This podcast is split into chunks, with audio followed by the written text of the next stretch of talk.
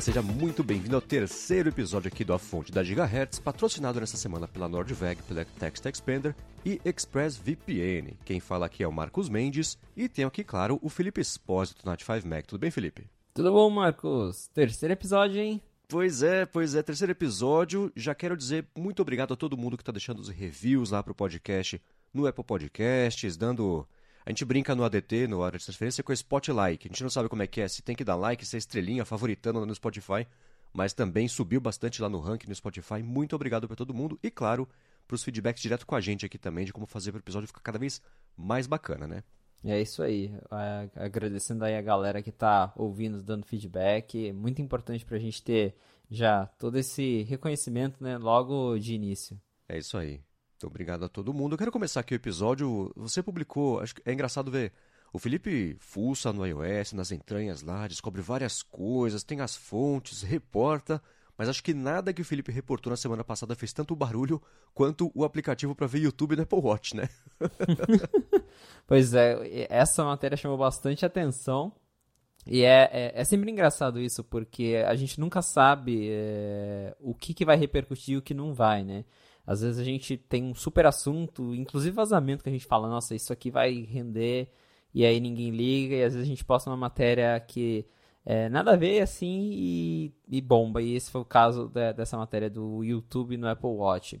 Então, um desenvolvedor ele criou um aplicativo chamado WatchTube que permite você assistir a vídeos do YouTube no seu Apple Watch. É, eu acho que não é algo que as pessoas vão fazer no dia a dia, né? Falar, nossa, deixa eu parar aqui para ver um vídeo no meu relógio. Mas é, é interessante a gente ver o, o, a que ponto a tecnologia chegou, né? Porque quando eu lembro lá em 2007, 2008, quando o YouTube chegou no, no iPhone, no iPod, as pessoas achavam incrível poder assistir a vídeos do YouTube nesses aparelhos e hoje a gente tem aí um aplicativo de YouTube para Apple Watch. E é legal porque ele é bem completinho. Você consegue ouvir o vídeo do, no, no relógio, uhum. você consegue ouvir vídeo em tela cheia. Então dá para ver os comentários. É, é Legenda, né? interessante. Né? Legenda e tudo mais. Então é um aplicativo assim bacaninha, né? Provavelmente vai drenar sua bateria você ficar assistindo o vídeo no seu, no seu relógio, mas diz o desenvolvedor que vai até lançar uma atualização para que você possa só ouvir o áudio do vídeo, né? Para você ouvir música no uhum. YouTube. Uhum. Então interessante. É, é, né? é, um, é, um tipo, é um aplicativo que você provavelmente não vai ficar usando no seu dia a dia, mas é para você falar, olha que legal, o que, que, que meu relógio faz. É, é, ele é curioso porque reacendeu a discussão que eu lembro antes da, até da Apple lançar mesmo o Apple Watch, quando tinha rumor de que ia lançar aquela coisa toda. Eu lembro que a discussão era essa, né? Ah, as pessoas vão poder fazer isso, isso, isso do relógio, mas para que, que a pessoa vai querer usar o relógio para fazer isso? Eu lembro que o John Gruber publicou uma matéria no Daring Fireball falando: Ah, eu fiz um exercício aqui e fiquei com meu punho, meu, meu braço levantado por 40 segundos, aí já começou a doer. Então o relógio vai ser para interações pequenininhas e por isso a bateria. Então isso era muito engraçado ver as especulações todas e reacendendo. Tipo, quem precisa ver o vídeo no relógio? Eu sou sempre partidário da, da, da, premissa de que se a pessoa quiser ver o vídeo no relógio, ela veja, né? Se quiser, sei lá, fazer ver o vídeo com aqueles flipbooks, vê, seja feliz, né? Mas o fato, por exemplo, dele na próxima versão ou numa futura versão ele querer dar suporte ao playback do vídeo sem a tela estar tá ligada, já é bem interessante para quem assina, por exemplo, o YouTube Premium, não sei como é que chama lá para poder escutar música mesmo. Aí já começa a ficar um pouco mais relevante, o uso prático para mais pessoas o aplicativo desse, né? É, com certeza, porque daí você não precisa ficar com a tela ligada ali o tempo todo vendo o vídeo, né? Uhum. Mas é de fato engraçadinho você colocar ali um videozinho pra rodar na, na tela do seu relógio. É, né? é, é, é, é, o famoso chegamos no futuro, né? A gente esperava carro voador, tem YouTube no relógio. Tá vendo? É isso aí. Me lembra o meme, que na verdade é aquela frase lá do Jeff Goldblum no primeiro Jurassic Park, né? Seus cientistas estão tão preocupados com se eles conseguiriam ou não fazer isso que não se perguntaram se deveriam. é, exatamente. Não sei se deveria, mas tá aí. Pois é, agora eu quero começar aqui com o follow-up em relação ao que a gente comentou na semana passada e pintou o Beta 2, acho que de tudo já, né? Dos, dos sistemas que a Apple anunciou na WWDC. De tudo. A gente já tem Beta 2 de iOS 16, iPadOS, WatchOS, macOS. Então, já são... É a primeira atualização desde, desde os betas que saíram na WWDC. Tá, e os públicos não pintaram ainda, né? Os betas públicos. Ainda não, mas a gente sabe que tá para chegar. A Apple ela já, pelo que a gente analisou, ela já colocou os farmers do Beta 2 no link público, né? Embora ainda uhum. não esteja disponível, já tá tudo ali arranjado por baixo dos panos para acho que assim que virar a chavinha ali para julho, eles já devem lançar para todo mundo. Ah, boa. Se arrisca que chega essa semana ou só semana que vem? Eu, eu acho que ainda tem chance de chegar até sexta-feira, viu? É. Vamos ver. Nossa, sexta-feira, uma coisa que eu lembro que quando eu trabalhava é, numa agência de publicidade digital era assim: a regra era não lancem nada numa sexta-feira, senão vocês vão trabalhar no fim de semana. Arriscado lançar na sexta, hein? é arriscado, mas tá, tá perto ali, já, já, uhum. já tá com quase tudo pronto para chegar. E a maior expectativa do pessoal com esse beta era sobre o Stage Manager, né? Na verdade, é, era expectativa mais de especulação, porque a quantidade de pessoas reclamando do Stage Manager versus as que têm o iPad e de fato vão usar, tem um desequilíbrio aí, eu acho, de, de proporção. Mas ainda assim tinha muita expectativa, né? Pra saber se logo nesse segundo beta a Apple ia mexer em alguma coisa do Stage Manager, mas parece que não, né? Ficou igual. Era a expectativa da galera. Eu mesmo atualizei meu iPad, só de curioso, falar, deixa eu dar uma olhadinha aqui, né? Ver se apareceu uma opção nova. Não veio, mas o que, eu até comentei com o pessoal no Twitter. É importante a gente lembrar que esses betas do iOS eles são compilados é, muito antes deles serem lançados para o público. Então, para você ter uma ideia, o beta 1 do, do iOS 16 ele foi compilado semanas antes da keynote da WWDC. Então a Apple ela, ela testa antes, né, e depois para lançar para os desenvolvedores então o esquema né, de, de, desenvolvimento do sistema ele é bem antecipado. Então a gente está recebendo o Beta 2 agora, que provavelmente foi compilado ali perto da, daquela keynote que a gente assistiu. Então esse é um beta que ainda não tem nada muito baseado no feedback dos usuários. Eu acredito que a gente vai começar a ver mesmo, tanto em questão de bugs corrigidos, quanto em recursos adicionados com base no que os usuários estão mandando, a partir do beta 3, beta 4. Isso quer dizer que o Stage Manager vai chegar para outros iPads? Não. Mas se chegar, acredito que ainda vai levar mais uns, uns dois betas para isso acontecer, porque daí a gente de fato já vai ver um beta do iOS que foi trabalhado depois de toda essa polêmica que repercutiu na imprensa. E uma outra coisa que eu vi que nesse beta também aconteceu e que você reparou e publicou, acho que você comentou só no Twitter, né? Ou não sei se pintou a matéria mesmo na 5 Mac, foi que quem estava mexendo lá naquele bug dos widgets para mexer na tela customizada do iPad está preso em como é que estava antes, né? Porque a Apple desligou essa possibilidade e tá assim agora, né? É, agora eu mesmo tô com um iPad especial, porque ele tá com um relógio diferente, não tem mais como voltar pro antigo e quem atualizou pro Beta 2 também não consegue mais colocar essas customizações no iPad, porque você conseguir ativar a nova lock screen no iPad através de um menu de debug, porque essa lock screen ela só está disponível no iPhone.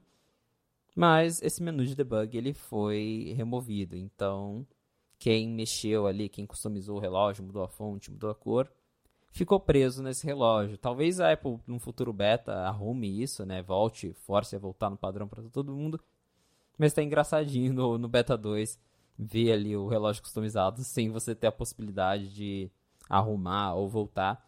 E claro, né, a Apple removendo isso do Beta 2, acho que já indica que eles não têm a intenção de lançar a, a nova lock screen com widgets pro iPad neste momento.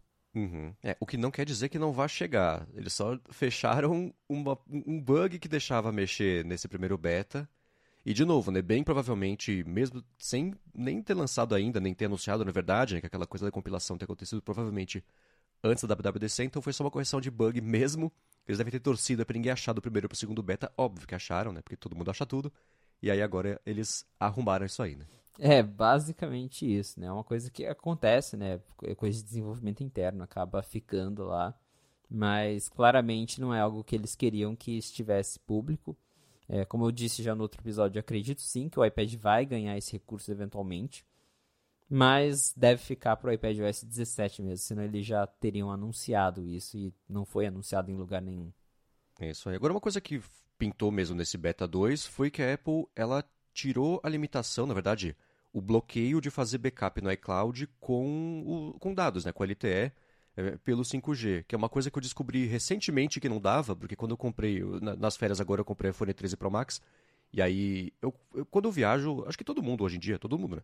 A maioria das pessoas faz isso hoje em dia, que é, você chega no país, Aí você compra um plano de dados lá, que geralmente é assim, 30 GB, 40 GB de dados por 10 dólares, 20 dólares, 20 euros, sei lá, não é tão absurdo assim, ainda mais se vai ficar duas, três semanas, é uma coisa que vale bastante a pena. Então eu tava lá para vir embora já no último dia, tinha um monte de gigas ainda disponíveis, falei, ah, quer saber? Deixa eu, acho que eu tava no aeroporto, inclusive, deixa eu já fazer a migração aqui de um para o outro tal, tava com backup feito no iCloud, ou ia fazer backup no iCloud, ele falou, não, você não pode fazer isso por 4G, por LTE. Falei, ah, olha só, não sabia, para mim certeza que já ia dar, porque ao longo dos últimos anos, dados, mesmo no Brasil, né, foram ficando mais baratos, apesar da, de, de, aqui no Brasil a gente ainda ter bastante problema com ter a internet muito mais cara do que ela deveria ser em comparação com o resto do mundo, e a qualidade do sinal tá, tá, tá ok, não é ruim, mas, mas podia ser melhor também. Mas enfim, não dava para fazer isso aí, mas agora vai dar, né? Vai dar para fazer o backup do iCloud direto com dado de operadora, né? É, pois é, agora dá para finalmente fazer backup do, do iPhone, do iPad é, no iCloud através do, da rede móvel de celular. Então, se você tem ali só o sinal de 4G ou 5G, você vai conseguir fazer o backup do seu aparelho no, no iCloud. E isso faz bastante sentido, porque como você falou, a, a rede móvel ela evoluiu muito, né? embora ainda existam limitações, é, em geral você tem velocidade o suficiente, tem franquia suficiente para fazer um backup às de, de, de 1 GB, 2 GB né, de, de dados ali. Então a Apple, com o Beta 2 do iOS 16, ela tirou essa restrição e qualquer aparelho, qualquer iPhone, iPad com, com rede celular, seja 4G ou 5G, agora pode fazer o backup no iCloud.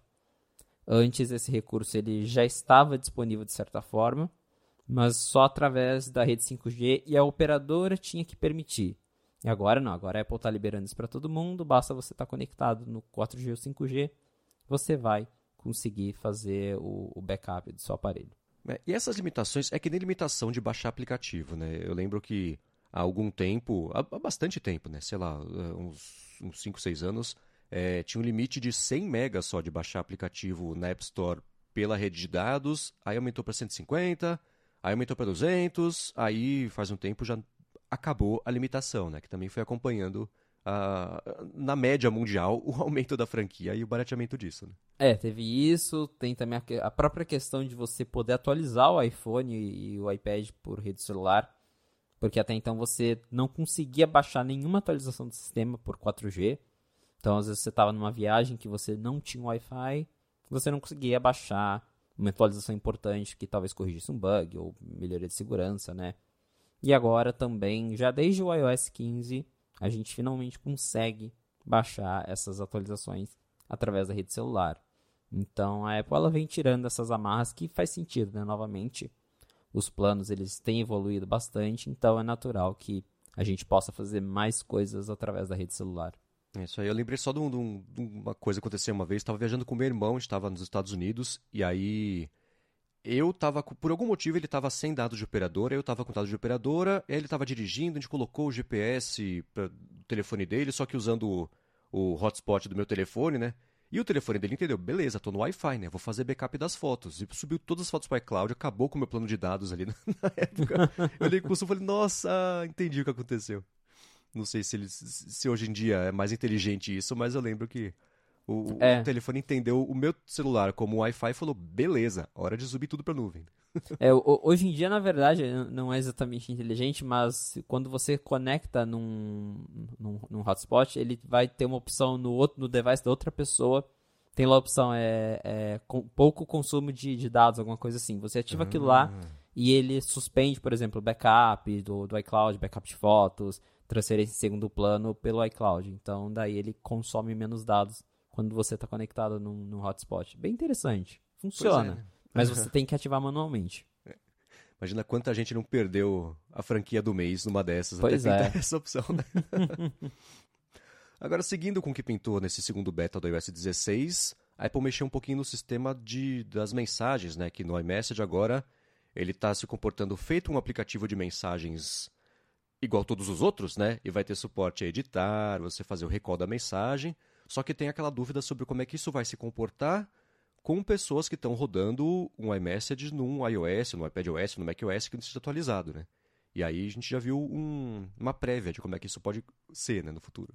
Pois é, quando chegou esse recurso no Beta 1 com a possibilidade de você editar ou até mesmo apagar uma mensagem que você enviou, finalmente, né, iMessage fazendo coisa que tinha que fazer já há 5 anos. Bem-vindo a 2018.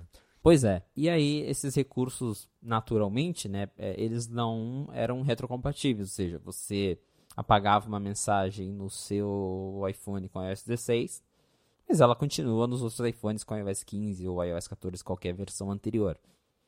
A mesma coisa com a edição. Você editava a mensagem e nada acontecia para quem estava rodando uma versão antiga do iOS. Com é, esse Beta 2, a Apple ela deu uma ajustadinha no quesito de edição. Agora, quando você edita uma mensagem, ela é reenviada com um novo texto. Então, você é, escreveu uma coisa, foi lá, editou. Quando você edita, a pessoa que está rodando o iOS 15 ou uma versão anterior do sistema, ela vai receber uma nova mensagem escrita, editada, dois pontos, e a mensagem nova que você escreveu. Não é a melhor solução, né? Mas pelo menos não fica aquela coisa ali, tipo, que é porque você edita, acreditando que outra pessoa viu que você editou e nada acontece, né? Agora, enquanto as mensagens apagadas, por enquanto a Apple não deu jeito nisso, elas continuam não desaparecendo nos iPhones e iPads que não estão rodando o iOS 16. É, eu acho, quanto mais eu penso sobre esse assunto, mais eu acho que a Apple vai ou soltar um update pontual para esses, tipo, quando for sair, sei lá, o iOS 10 ponto alguma coisa para quem está preso lá numa versão mais antiga, tem um telefone velho com correção de segurança, que ela faz isso, né? Às vezes acontece dela soltar, ah, pintou um bug no, no, no motor do Safari que vai acabar o mundo. Então, é, a Apple, além de atualizar o iOS o macOS mais recente, atualiza também as versões mais antigas para pelo menos ter o suporte de segurança. Quem está preso, que não trocou o iPhone 5S ainda, inclusive eu vi no metrô esse, esse diazão, lá na viagem, alguém com o iPhone 4S. Eu falei, poxa, Caramba. guerreira essa aí. Demais, Mas, hein? né, já tem a Siri, pelo menos, né? Não que faça muita diferença. Mas enfim, é, nessas situações a Apple solta o update de segurança para pelo menos a pessoa não ficar com, com os dados em risco só porque está usando um dispositivo mais antigo. Isso é uma coisa que é, tem no Windows, tem no, no Android, né? É, é, comum de mercado. Então eu imagino que quando for sair uma atualização pontual de segurança, isso vá junto, porque também é tecnicamente de segurança. Quer dizer, dá para você falar que qualquer coisa é de segurança, mas é, esse suporte a você deletar ou editar mensagens também é uma função que dá para encarar como segurança. Né? De fato é um pouco controverso, porque a Apple ela apresenta isso como um recurso de privacidade, né? Eles até dão um exemplo de, ah, você mandou um negócio que era para quem você não deveria mandar. E às vezes não é uma bobagem, às vezes você mandou um documento importante para a pessoa errada e você não quer que essa pessoa veja, então você vai lá e apaga. Mas de que adianta se a pessoa num celular antigo ainda consegue ver, né? Então isso pode até criar um mercado de gente comprando iPhone usado para ver mensagem que não deveria ver. É, e aí eu volto numa, numa tecla que eu venho batendo há algum tempo, que é a questão de que a Apple ela deveria, ou pelo menos é, poderia, né? a gente sabe que poderia, mas enfim, separar a atualização dos aplicativos do resto do sistema. Eu acho, por exemplo, que aplicativos como o iMessage, o Apple Music, eles tinham que receber atualizações independentes do iOS, porque são serviços que precisam ser constantemente atualizados e é chato a gente ter que ficar esperando um ano para chegar a nova versão do iOS, só para às vezes ganhar um ou dois recursos. E num caso desse, né, em que você tem um recurso que não vai funcionar com versões anteriores, seria mais fácil de resolver, porque daí ela atualiza o iMessage e essas novidades chegam ali também para outros devices. Né? Do jeito que é hoje, os aplicativos eles são quase 100% vinculados ao iOS, então qualquer besteirinha que a Apple mudar, ela tem que lançar um iOS 15, 16, ponto alguma coisa. Então acho que isso seria bacana se mudasse. É, eu lembro, especialmente quando sai, ah, saiu aqui uma combinação de caracteres bizarras que se a pessoa receber, trava o telefone e fica reiniciando em loop. Aí ela tem que atualizar o iOS inteiro para corrigir o, uma coisinha do iMessage. O que eu penso sobre isso é que tudo bem, né? Ela faz, ela poderia estruturar o, o sistema para dar suporte a essa atualização modularizada de aplicativos. É que atualizar o iMessage não é só atualizar o iMessage, né? É uma coisa que dependendo da função, claro, mexe em todo o iOS, mexe em integração com aplicativos de terceiros. Então, é, não seria tão simples do jeito que é hoje, era empacotar o iMessage e lançar é, uma atualização só para ele. Acho que esse é o impeditivo hoje em dia, né? É, é, o problema é justamente esse, né? Porque o, o iMessage é, e, vários outros aplicativos é, da calendário, Apple, notas, lembretes. Sim, né? sim. Eles não são só um aplicativo como a gente tem os aplicativos da App Store, né? que ele é um pacotinho, você baixa ele completo e tudo está ali dentro. Os aplicativos da Apple eles estão espalhados pelo sistema, então existe um app principal, mas por exemplo, se você for lá e deletar o Apple Music, você pode fazer isso você só está apagando o ícone, basicamente, porque a, a, as APIs, as frameworks, o que faz o Apple Music funcionar continua espalhado pelo sistema. Então, com o iMessage é a mesma coisa. Né? Então, de fato, existem outras dependências é, espalhadas pelo sistema que a Apple precisa atualizar para que as coisas funcionem. Né? Claro que se ela se desse ao trabalho e tudo mais, e que é com certeza uma coisa super trabalhosa, Acho que ela conseguiria né, empacotar o iMessage numa coisa só, igual a gente tem Telegram, WhatsApp, que é dessa forma. Mas do jeito que o iOS foi construído e tudo mais, ele de fato tem é, essa coisa de ter partes do, do, dos, dos, dos, aplicativos espalhados pelo sistema e aí dificulta a, a, atualização deles de um jeito mais fácil. Né? Então é o jeito que o iOS foi construído e acho difícil a Apple mudar. É, teria que ser. É como instalar mesmo um programa que se conecta ao sistema, né? Ela teria que, eu acho que, estruturar o iOS de um jeito diferente para dar suporte a isso. O iMessage, além do iMessage instalar sozinho, ele também modificar um pedaço do sistema que só tenha a ver ali com o iMessage, mas ainda assim é coisa pra caramba, né? enfim. É. Se fosse é, um problema difícil. fácil, a Apple tinha resolvido. Acho que esse é o É, resumo é, dessa de história, fato, né? De fato. Se- se- a, a gente idealiza, né? Mas a realidade é essa. É- é- o sistema ele é bem complexo, então não é uma coisa fácil de acontecer, mas a gente espera que pelo menos eles resolvam de alguma forma essa questão de apagar as mensagens nas versões anteriores do iOS. Uhum. É, já tá no caminho, né? Eu vi o pessoal reclamando que não é uma solução elegante. Ah, editado e agora o texto é esse, mas. ah, sei lá, é, é o tipo de, de polêmica que eu falo que são as não lêmicas, né? É, não é nada, tá, agora é assim, todo, todo mundo entender qual é o propósito, pintou o problema. E outra coisa, não é como se as pessoas mandassem o tempo inteiro. Quer dizer, eu, eu vou falar por mim. Não é como se eu mandasse o tempo inteiro mensagens erradas, tem que ficar editando. É uma situação em- excepcional, né? Eu fico pensando, a pessoa comprar um telefone velho para ter ali, para chance de alguém um dia mandar uma senha por engano para iMessage. Eu falo, Nossa, vou fazer, né? É, é, a pessoa vai estar preparada para tudo, né? Aham. Mas é é aquela coisa que daqui 3, 4 anos, né, a grande parte das pessoas já vai ter o iOS mais recente e aí ninguém vai lembrar mais que ah, o iPhone 5S ainda recebe aquelas mensagens lá que a gente manda.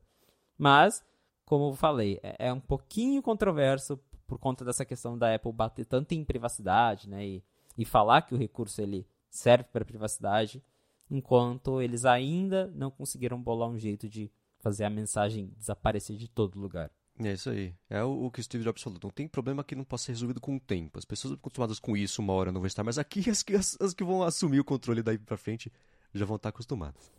Agora, uma outra coisa que Pinto a gente falou semana passada sobre é, o headset. Na verdade, a gente falou mais sobre os óculos 3D, 3D não, os óculos imersivos que a Apple tá para lançar, que é, é diferente do headset. Uma coisa é o capacete, outra coisa são os óculos mesmo.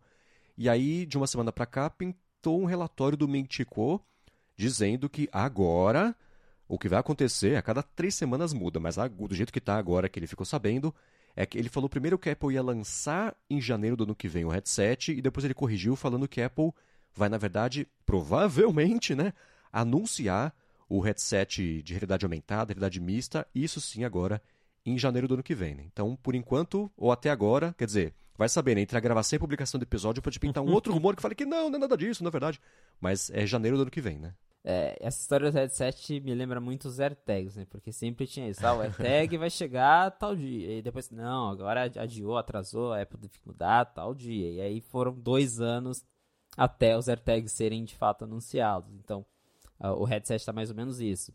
Primeiro acreditavam que ia chegar em 2022. Claramente, acho que isso não vai acontecer, né? Já estamos na metade do ano e os rumores estão todos apontando para 2023. E antes falava, ó, vai ser no começo de 2023.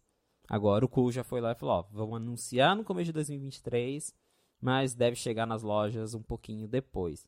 E acho que é, tudo indica que vai ser isso mesmo, porque outros analistas vêm batendo nessa tecla, então acho que tem alta chance de realmente a gente ver ali, talvez em janeiro de 2023, né, como disse o Ku, um evento dedicado à apresentação desse headset. E como você comentou, é importante a gente ressaltar que são dois produtos diferentes, né? A Apple está fazendo o headset de realidade mista, então é basicamente aquele capacete que você põe no, na sua cara e aí você tem a realidade virtual, mas também vão ter câmeras para você acessar a realidade aumentada. É, esse é o produto que já vai vir supostamente no ano que vem.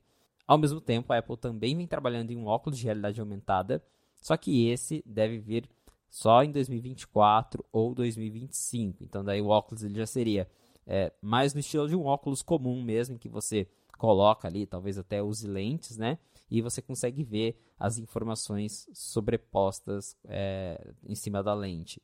Esse produto deve demorar mais para chegar. Então, o, o, headset de realidade mista deve ser o, o, o primeiro grande produto de, de realidade aumentada e realidade virtual da Apple. E ele comenta que esse é o produto mais complicado que a Apple já fez, né? E aí Lá no Night 5 Mac, o Zach Hall até comenta que é, isso é, é uma afirmação curiosa, né, considerando que a Apple fez o iPhone. Mas é aquilo, né? Eu lembro, por exemplo, o pessoal comentando: ah, hoje em dia fazer um, um, telefone é até mais complicado que fazer um carro, porque o carro é, tem a parte mecânica e a parte de software, que também é uma coisa que já faz ali, é, a empresa já faz. Então ele falou que esse produto vai ser o mais complicado.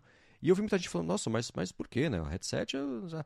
É, tudo bem que são rumores, mas as tecnologias que já existem e que as empresas estão adotando para esse tipo de produto são, por exemplo, e já o acho foi o próprio Ming Chico comentou também, né, que esse produto vai ter tipo 17 câmeras, né, que são as viradas para é, é, não vai ser exatamente isso, mas, mas só para comentar aqui como é que seria.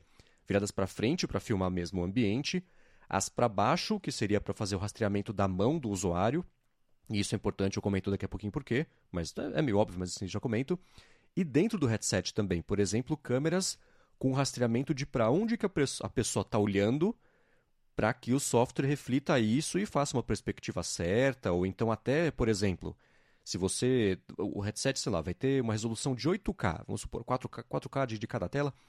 É, dependendo de para onde a pessoa estiver olhando, para você conseguir até ganhar em processamento, é só naquele ponto que a pessoa está olhando que a renderização fica em 100%. Na parte periférica da visão, a renderização não precisa estar 100%, porque ela não está olhando focando ali, então dá para ter uma resolução um pouco menor. E para isso acontecer direito, tem que saber exatamente para onde que o usuário está olhando para fazer é, essa renderização do jeito certo. Né? Então são muitas câmeras para dentro e para fora para é, dizer para o hardware e para o software como é que ele tem que se comportar e dar a sensação imersiva. Né? Isso é uma coisa convincente. É, de fato, é um aparelho que vai ser bem complexo, é tudo que a gente vem ouvindo até agora indica isso, então tem essa questão de ter dezenas de câmeras, vai ter scanner LiDAR, né, que a gente até comentou também, que é um recurso que chegou no iPhone, mas que faz total sentido ter no headset para você escanear o ambiente. As novas APIs do iOS 16, né, para você escanear objetos, escanear o ambiente rapidamente, fazer a planta ali do cenário em que você está, do ambiente. Então, tudo isso vai se somar em um dispositivo que, pelo jeito, vai ser bem promissor em termos de, de realidade mista. É, agora, toda essa complexidade né, deve ter seu preço, embora a gente não saiba quanto esse aparelho vai custar, tem gente aí que já aposta que a Apple vai vender por até 3 mil dólares um brinquedinho desse. Então, não vai ser para todo mundo, né?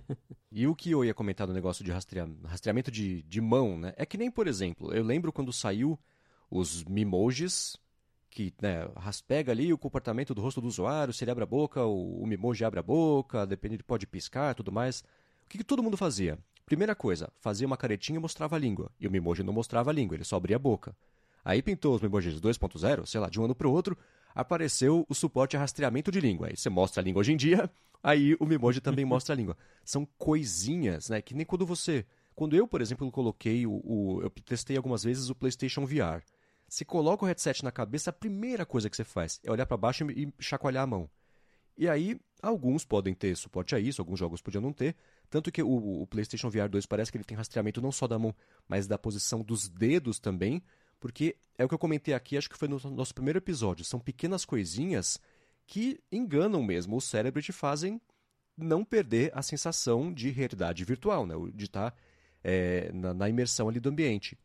Então, a câmera com o suporte à mão é essencial para você, é, é, para ser mais funcional, para ser mais imersivo, mais convincente ali o que está fazendo. Então, tem que ser feito direito esse tipo de coisa e tá aí um dos motivos que, que podem ser por que esse é um dos, dos produtos mais complicados que a Apple já fez, porque qualquer coisinha errada quebra a sensação de imersão e mata um pouco a, a não a mágica, mas ainda assim a, a, funcionalidade, mata um pouquinho ali essa o convencimento, a suspensão de realidade que eu comentei, o convencimento de que está no ambiente imersivo. Né? É, com certeza, tem que ser muito bem feito para você realmente acreditar que você está dentro ali do, daquele ambiente, daquele lugar.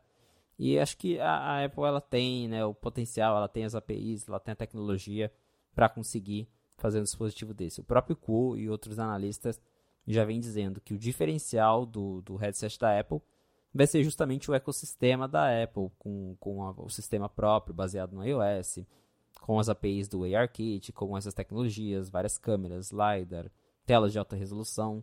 Então isso deve diferenciar o produto de, de outros concorrentes, como o Facebook, né, por exemplo, que tem lá o, o headset deles, mas que ainda não entrega assim, uma super qualidade comparado ao que teoricamente a Apple está desenvolvendo. Agora eu quero comentar, é, na semana passada o pessoal já começou a receber né, os primeiros MacBook Pro que tem o chip M2, que é anunciou na WWDC, e a gente comenta um pouquinho sobre isso, mas antes, claro, quero tirar um minutinho aqui do episódio para agradecer a Nordveg, que está patrocinando mais uma vez aqui o A Fonte. Para quem não conhece a Nordveg, ela é uma fabricante de bolsas, faz mala também, mochila, carteiras, acessórios de couro, uma qualidade super bacana e fica em, é brasileira, fica em Picada Café, lá no Rio Grande do Sul. Eu tenho faz bastante tempo, uns três anos já, uma bolsa de notebooks para carregar para lá e para cá meu MacBook Pro. E outras, dá para carregar o Kindle, tem bolsinho ali para você colocar o carregador, tem, ela, ela é bem é, é, equipada nessa parte de dentro, com bastante bolso, bastante área também para você guardar as coisas. E ela tá. Eu uso, já usei bastante, uso bastante ainda. E ela tá perfeita, não tem nenhuma descosturadinha ali no cantinho, não tem. O zíper até hoje se abre e fecha, ele abre e fecha, olha que incrível. Mas é bacana porque funciona de verdade. Eles fazem, fizeram com a atenção que eles dizem que fazem cada produto. A, a mochila deles, por exemplo, leva quatro horas para fazer só, são duas por dia que cada costureira faz, porque é isso, é uma pegada bem artesanal, com bastante cuidado. O couro, super qualidade bacana também, o forro também, nunca tive problema. Se eu tivesse tido problema, não teria problema, que eu comentei na semana passada, porque para bolsas, para malas, mochilas também, ela oferece garantia vitalícia, ela oferece também devolução grátis em 30 dias e frete grátis para todo o Brasil para compras acima de 500 reais. Ela tem uma variedade, como eu comentei, né, bem grande de cores do couro e os forros também das mochilas, as malas também, com várias opções de cores. E se você tiver comprado um AirTag recentemente, inclusive um ouvinte do Fonte comentou que comprou um AirTag recentemente e comprou a carteira deles também, que tem um espacinho lá para você colocar o AirTag bem bacana, e ele aproveitou o descontão que está rolando aqui para os ouvintes do Fonte, que é o seguinte: se você acessar o link nordveg.com, eu vou soletrar N-O-R-D-W-E-G.com, e para fechar sua compra você usar o cupom A Fonte, você vai ganhar 10% de desconto para você comprar qualquer produto lá com eles. A promoção nova é essa. E você vai entrar também para um sorteio que vai para compras feitas até o fim do, do mês que vem, 31 de julho você entra para um sorteio do kit workplace deles, que tem um deskpad de couro de 70 por 40 centímetros, um porta-objetos de couro e o organizador, um porta-cabos também de couro. Lembrando que isso é válido para quem comprar o sorteio, né? Alguma coisa lá com eles com o cupom AFONTE até 31 de julho. Então acessa lá nordveg.com, faz a sua compra, usa o cupom, garante desconto e entra para o sorteio ainda por cima do Kit Workplace. Muitíssimo obrigado, Nordveg, pelo patrocínio aqui ao Afonte e apoio também a toda Gigahertz. Obrigado, Nordveg, pelo apoio aí ao Afonte. Vamos lá, os primeiros sortudos que compraram logo que a Apple anunciou, anunciou não, colocou à venda os novos MacBooks Pro com o chip M2 estão recebendo ao redor do mundo e fazendo inveja para todo mundo, né? É, e já tem polêmica, né? Então, claro. essas é, a Apple anunciou na WWDC o, o, novo chip M2 e ela colocou já no MacBook Pro e no MacBook Air. O novo MacBook Air, que é aquele que foi redesenhado, bonitinho, que segue o layout do MacBook Pro mais caro, ele só chega em julho, ainda não tem data definida. Mas quem quiser dar aquela espiadinha no M2 já pode comprar um MacBook Pro de 13 polegadas que foi atualizado com o um novo chip, mas que continua com aquela carinha de MacBook Pro antigo, que tem touch bar, que todo mundo ficou, ué, mas a Apple não falou que é, não ia ter mais, aí agora tá aí um novo MacBook com touch bar. Mesmo design de antes, duas portas USB-C, sem MagSafe, sem note na tela.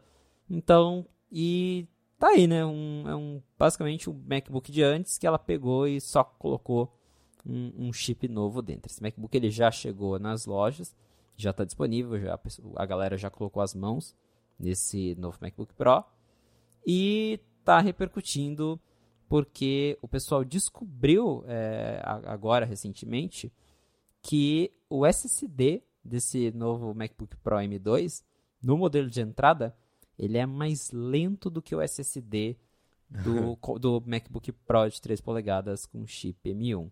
Então, claro, a galera não está muito contente, né? Vem aí mais um, uma dor de cabeça pro, pro PR da Apple resolver. Já não basta as coisas do Stage Manager, agora a galera com certeza vai começar a comentar sobre o armazenamento do, do novo MacBook Pro, que é mais lento. Que pelo que alguns youtubers já fuçaram, né, já desmontaram o Mac para ver, é porque a Apple, ao invés de usar dois chips de 128 GB para fazer o armazenamento de 256, ela está usando só um chip de 256, provavelmente para é, facilitar a construção e cortar custos. Mas isso, claro, é, resultou em um SSD que é 50% mais lento Nossa. do que o, o SSD do modelo M1. Isso não afeta os modelos mais caros, então se você comprar um Mac, MacBook Pro de 3 polegadas com 512 GB ou com mais armazenamento, você vai ter a mesma velocidade ou até mais velocidade do que os modelos anteriores.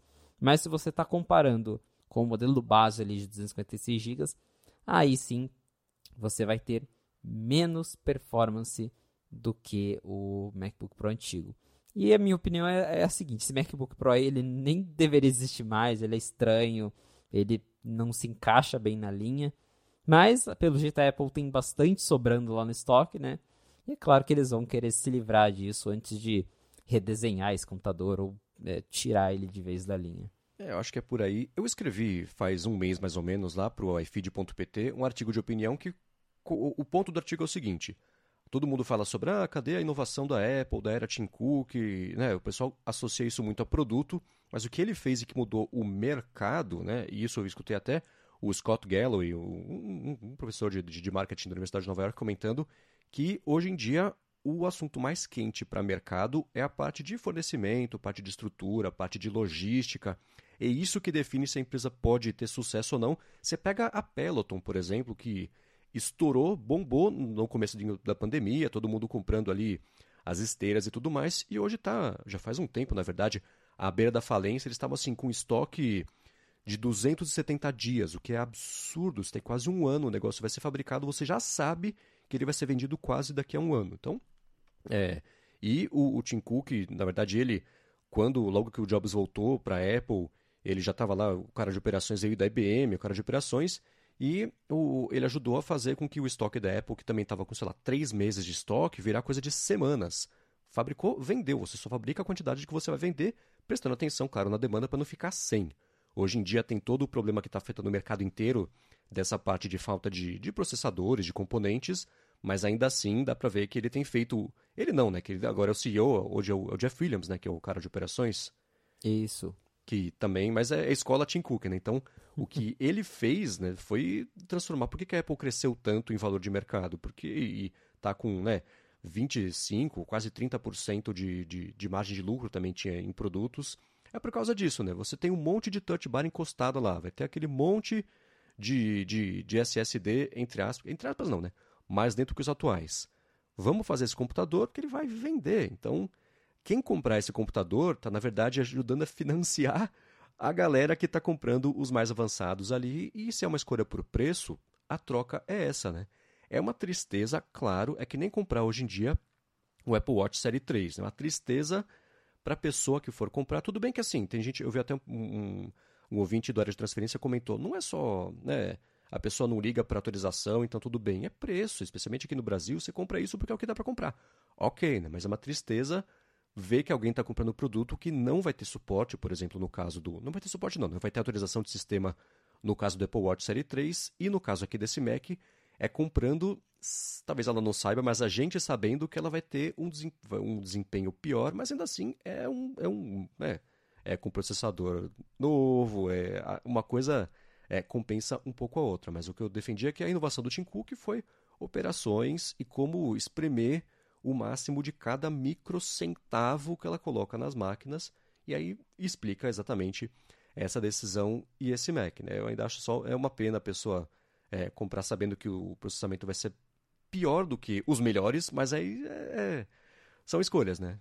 É, é, é, tudo sobre escolhas, mas é, de fato esse Mac hoje ele perde um pouco o sentido né, de existir, mas claro, como você disse, o sentido para a gente é, é claramente a questão de, de, de, lucro da Apple e de se livrar de, de componentes que eles têm lá parado no estoque. Então, enquanto eles tiverem lá touch bar, enquanto eles tiverem carcaça de MacBook, que eles devem ter fabricado aos montes naquela época que estava dando problema no teclado, eles vão usar isso para vender esse MacBook meio Frankenstein aí, que tem chip novo, design velho.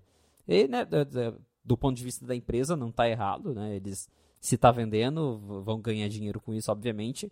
Mas para o consumidor, né, é, é, é, um pouquinho chato você ter, assim, né, uma, uma máquina nova que, de certa forma, ela tem é, pontos é, negativos comparado com o mesmo modelo do ano anterior. E, e, é muito estranho esse Mac, porque você tem ali o novo MacBook Air, que tem o mesmo preço, só que vem com tela nova, é, que tem o um Notch já, que a tela vai de uma borda a outra, que tem MagSafe, que ganhou um novo design, mas, claro, né, a Apple ela se aproveita do nome MacBook Pro, que é um nome forte, porque ela sabe que tem clientes que vão olhar e vão falar: ah, eu quero o MacBook Pro. Não sei se tem muita gente por aí, mas deve ter alguém que vai falar: ah, eu quero o Mac com Touch Bar. Uhum. Então, é, ela vai aproveitar para vender é, essa máquina enquanto ela puder. Mas eu, particularmente, acho que para quem for comprar um novo Mac de entrada, olhe com carinho para o novo MacBook Air, né? E esquece esse MacBook Pro aí. uhum. É, e só uma atualização em tempo real aqui, a margem no último trimestre da Apple foi de 43,7% de lucro nos produtos, né? Tudo, alguns lucram mais, outros menos, então a média foi essa.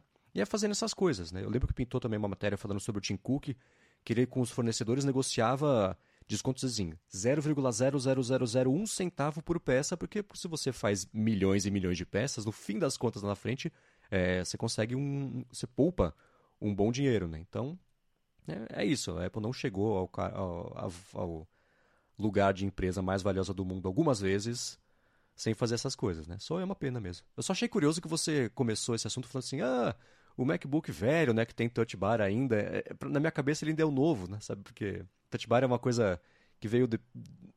recente e depois foi abandonada, então por isso acho que a conotação de velho, mas é engraçado pensar que os velhos são com touch bar, né? Pois é, é, é, é muito irônico isso. A, a Touch Bar foi uma controvérsia, né, em geral, porque eu lembro quando a Apple anunciou a Touch Bar e eu fiquei empolgado para testar. Falei, ah, é diferente, né? Vamos, talvez seja legal. E aí eu peguei o MacBook Pro com Touch Bar.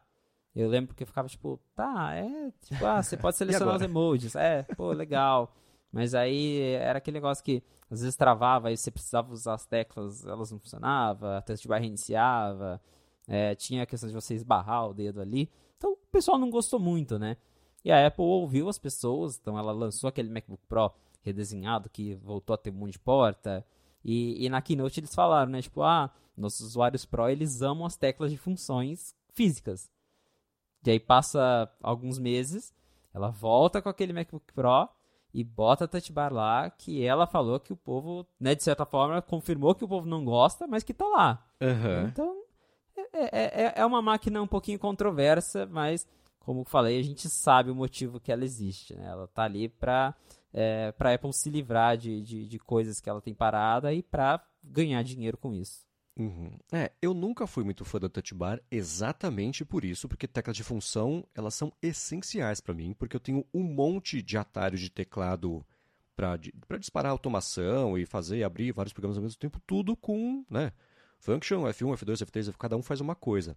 Daria para ter isso também com o touch bar? Tá, as teclas de função estão lá, apesar de serem digitais, mas aí entra o meu cérebro de, de velho falando, não, eu quero teclas físicas, mecânicas, aquilo que esteja ali, E, e o, a troca da touch bar nunca fez sentido para mim, porque eu estaria abrindo mão de um conforto para ter funções que eu não necessariamente queria ou pedir ou ia usar muito. Tudo bem que a Apple sempre dá o um exemplo, ah, os DJs adoram a touch bar, mas eu não sou DJ, então não, não ia usar esse trem. Nossa, eu lembro aquele que eles chamaram um DJ no palco para ficar fazendo um remix na touch bar. É... Eu, eu, vejo isso e falo, nossa, bacana, né? Mas Legal.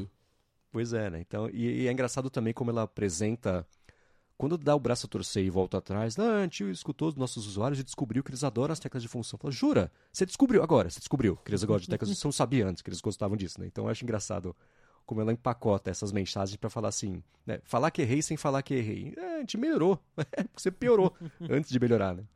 Tá aí o, o teclado borboleta que não me deixa mentir. Né? Nossa, é, a, a, confusão do teclado também. Foi uma época bem sombria para os Macs, né? Mas agora a gente tá, acho que, no caminho certo. O, o M1 ele é, mudou, né? O, toda a linha de Macs está mudando o mercado de computadores. Mas né, ainda tem dessas. A Apple ela, ela acerta em umas e, e erra em outras. Faz parte, né? Uhum. É isso, né? Maltratou tanto esse mercado por tanto tempo que quando lança um Mac que não dá choque que digita, a gente acha bom. Não, devia ter sido assim desde o começo. Não, quando digito não espeta meu olho. Ah, que bom, então vai lá comprar. Então, é, enfim. Mas está melhor. Que bom. Menos para quem está comprando agora o de base, que vai ter o SSD pela metade, mas com chip bom, que compensa um pouquinho ainda assim. Tá aí a polêmica da semana, né? É, mais uma, né? Já, já tem Stage Manager, agora é MacBook Pro com, com SSD inferior. Vamos ver qual vai ser a polêmica da próxima semana. Ah, deve ser sobre iPhones, né? Porque aí completa a trinca, um de iPad, é, de Mac. É, a, a trindade ali. Agora, uma outra coisa que certamente vai virar assunto aqui ao longo dessa semana é que nesse fim de semana o Mark Gurman publicou a newsletter Power On dele com notícias e não notícias, né? Muitas coisas tipo, ah, a Apple está trabalhando em quatro modelos pelo menos ali do MacBook com variantes do M2, que é uma coisa que a gente, de certa forma, já sabia. Tirando a parte de que é óbvio né, que ela vai fazer isso, porque ela, já, ela disse que ia fazer isso, mas ele detalhou um pouquinho sobre a divisão de como é que cada Mac vai receber cada chip e falou sobre um que é o, o rumorado M2 Extreme, né, que são dois M2 Ultra colados um no outro ali. Lembrando que nem tem M2 Ultra ainda, a Apple anunciou o M2, a variante mais básica ali de entrada do chip M2, que é o M2 nada, né? É, assim como tem o iPad nada, tem o M2 nada. É. E segundo o Gurman, a gente vai ver novos Macs, obviamente, com versões mais poderosas do, do chip M2. O próprio 95 Mac já tinha reportado também algo similar de fontes próprias. Antes mesmo a gente conheceu o M2, eu lembro que eu já tinha comentado que eles estavam planejando também um Mac Mini com o M2 e talvez teria uma versão um pouquinho mais poderosa. E claro, né, o novo Mac Pro que está todo mundo esperando, que vai ser o primeiro com Apple Silicon e que deve ganhar uma versão Extreme, como o Gorman está chamando, que vai ser ainda mais poderosa do que a variante Ultra que nem existe. Então, basicamente, a gente vai ter Mac Mini M2, Mac Mini Pro, né, M2 Pro, e também os MacBooks Pro mais caros, aquele de 14, 16 polegadas atualizados com novos chips M2 Pro e M2 Max. E, claro, também o tal Mac Pro com Apple Silicon com M2 Ultra e M2 Extreme. Então é a Apple, né, é, trabalhando aí basicamente para atualizar os, os Macs que ela já tem. Acho que em questão aí, a, a, as, as grandes novidades devem ficar mais por conta do Mac Mini Pro, que é um, uma máquina que hoje ela não existe, né? Porque o Mac Mini hoje ele só tem o M1 de base, então você vai ter ali um Mac Mini entre o Mac Mini base e o Mac Studio, porque o Mac Studio, uhum. de certa forma, ele é um, um, Mac Mini tunadão. e aí você vai ter um, um meio termo para quem talvez precise de um pouquinho mais de um Mac Mini, mas que não precisa de um Mac Studio e, claro, o Mac Pro com o Apple Silicon. Porque tanto o Mac Mini de base e o MacBook Pro, que vai ter ali o M2 Pro, são atualizações é, rotineiras, né? Acho que nem vai ter mudança de design, nada. o MacBook Pro ele já foi redesenhado, né? Então, é, a novidade vai ser você ter, assim como o MacBook Pro, né? Agora ganhou o M2 modelo de 3 polegadas. A novidade, você, a novidade vai ser você ter um chip ali que é 20, 30% mais rápido para manter a liderança, né? Mas que para quem já tem o modelo M1, o M1 Pro, não vai fazer tanta diferença assim. É, né? Acho que o Mac Pro é o rumor mais empolgante sobre isso tudo, porque a gente não sabe como é que vai ser esse Mac Pro com o M2, né? O Mac Pro hoje em dia, Ele tem da, o chip Intel Xeon W, acho que é o chip. Isso, ele usa a linha Xeon W. É, então, e ele tem lá, eu tinha até deixado aqui as especificações, então são é, 8 núcleos, 3 GHz meio de, de, de frequência, e dá para ter, pra ter um boost lá de 4 GHz. Então acho que esse que a galera tá mais. É, assim, é uma porcentagem ínfima de pessoas que de fato terão esse Mac, porque ele é, ele é voltado para essa galera de, de, A Apple sempre vende como ah, o Mac da galera que usa lá na Lucasfilm para fazer o, o Pixar, Star né? Wars, a galera da Pixar. Então é para entregar esse tipo de, de desempenho. Mas ainda assim, a gente que gosta fica curioso para saber como é que ele vai ser, essa parte de especificação. E tudo indica que vai ser esse monstrão mesmo, porque é, esse M2 Extreme, um monte de, de M2, são, seriam dois, M, dois M2 colados, né? Que a Apple faz aquele esquema lá de, de, de modularizar os chips para eles poderem entregar performance e tudo mais, desempenho. Então é o que a gente fica mais curioso. E ela já tinha, ela já fez um teaser dele, né? Na, na, foi na WWDC? Não, foi antes. Foi naquele evento do começo do ano, em que eles anunciaram ali o, o Mac Studio. E aí eles falaram, olha, a transição da linha tá praticamente completa, falta só um, o Mac Pro. Mas isso aí a gente vai comentar outra hora. Uhum. Então, né, ficou no ar ali, eles basicamente comentaram, né, ó, vai ter um Mac Pro com Apple Silicon, provavelmente esse ano. Então, acredito que final do ano a gente tem aí um evento para Macs, como a gente já teve aquele do M1, né? Uhum. É, e aí a gente vai ter o novo Mac Mini, novo Mac Pro, pra gente conhecer. O que eu tô mais curioso em relação ao Mac Pro, além de claro, é ver qual vai ser o desempenho desse chip M2 Extreme, que por mais que seja uma máquina que eu acho que eu nunca vou ter na vida, é bacana de ver né, os avanços que foram feitos. Uhum. Eu quero ver como que eles vão resolver a questão da modularidade, porque o Mac Pro ele é um Mac Pro não só por ele ser rápido, mas por ele ser modular, porque você hoje com o Mac Pro atual você pode ligar uma GPU, você pode comprar uma outra GPU, você consegue aumentar o armazenamento por conta própria. Então é uma máquina que você consegue customizar de certa forma que é algo que você não tem mais em nenhum outro Mac. Hum, customizar depois e, de comprar, né? depois de comprar, deixa, é, é, tudo soldado. Porque hoje você ainda consegue ali na Apple Store, né, agora você vai comprar, trocar o armazenamento, mas é tudo soldado, e o Mac Pro não. Ele tem peças modulares. E, inclusive, né, isso foi uh, uma das principais reclamações sobre aquele modelo lixeirinha, né, o Mac Pro de 2013, porque a Apple chegou e falou, olha, a gente fez um Mac Pro lindo, super compacto, mas era horrível de você trocar os componentes dele. E, e, o usuário Pro que, que realmente usa esse tipo de máquina não gosta de ter um computador com tudo soldado. E a Apple foi lá, voltou atrás, né, de novo aquela historinha, não, a gente percebeu que nossos usuários Pro gostam de modularidade, olha só, né? Então estamos trazendo esse novo Mac Pro que ele faz o mesmo que o antigo fazia. E a galera gostou, né? O Mac Pro de 2019 foi muito bem recebido. Então eu quero ver como é que eles vão trabalhar essa questão de, de ter, por exemplo, suporte a GPU de, da AMD num, num, num Mac com Apple Silicon, ou se a Apple vai lançar as próprias GPU, que daí você compra lá a GPU da Apple para colocar no seu Mac Pro Apple Silicon. Então, estou bem curioso mais por essa parte mesmo, não só desempenho, mas ver como que eles vão resolver a questão de você poder trocar os componentes de um Mac Pro que tem ali toda a arquitetura da Apple por dentro. Uhum. É, e, seguindo aqui com o que ele falou, acho que nenhuma surpresa, por exemplo, dos MacBooks Pro, que vão receber o M2 Pro e Max de 14 e 16 polegadas, que aí é a evolução meio óbvia sobre o que a gente já tinha hoje, né? Se você olha hoje e fala assim, como é que vai ser o próximo? Ah, vai ser tipo esse, só com M2. Beleza, acho que sem grandes surpresas aí, né? É, quanto a esses, tem uma grande surpresa, já mudou o design, né? Então a novidade vai ser mesmo o chip, que claro, comparado, né, já com o M1 Pro, vai ter um salto, mas deve ser uma coisa de ah, 20%, 30% mais rápido, não vai reinventar a roda. Agora, né, o M2 Extreme, sei lá o que, que eles vão chamar isso, daí sim, acho que a gente vai ver um, um salto bem considerável em termos de desempenho. Então, acho que a atenção no momento está voltada mais para ver o, o, novo Mac Pro com Apple Silicon, porque os demais são apenas atualizações ali com o novo chip e é isso. É isso aí. E na matéria que pintou sobre isso lá no Night 5 Mac, nosso amigo José Adorno, abraço Adorno, inclusive, é, ele notou que o Gurman não falou nada sobre um iMac, né? Que já está faz um tempão para rumor sobre uma versão nova do iMac e tudo mais. E aí seria, por exemplo, de 24 polegadas com chip M2, mas ele falou que ele falou, notou que ele não apareceu nessa lista, mas tinha aparecido num outro rumor recente, né, publicado pelo Gurman também.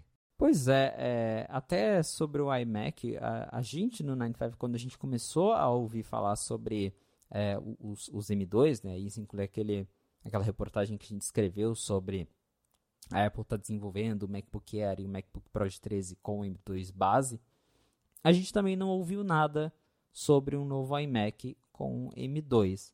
Então, é, no momento está assim, é, é incerto se a Apple está fazendo esse iMac ou se eles vão pular o iMac M2. Mas também tem uma, uma questão em volta do iMac, porque a Apple desapareceu com o modelo de 27 polegadas, né? Sim. Uh, antes a gente tinha o iMac de 21 e o iMac de 27. E aí eles primeiro lançaram o iMac de 24 polegadas, que substituiu aquele de 21, que é o iMac com M1, coloridinho e tudo mais.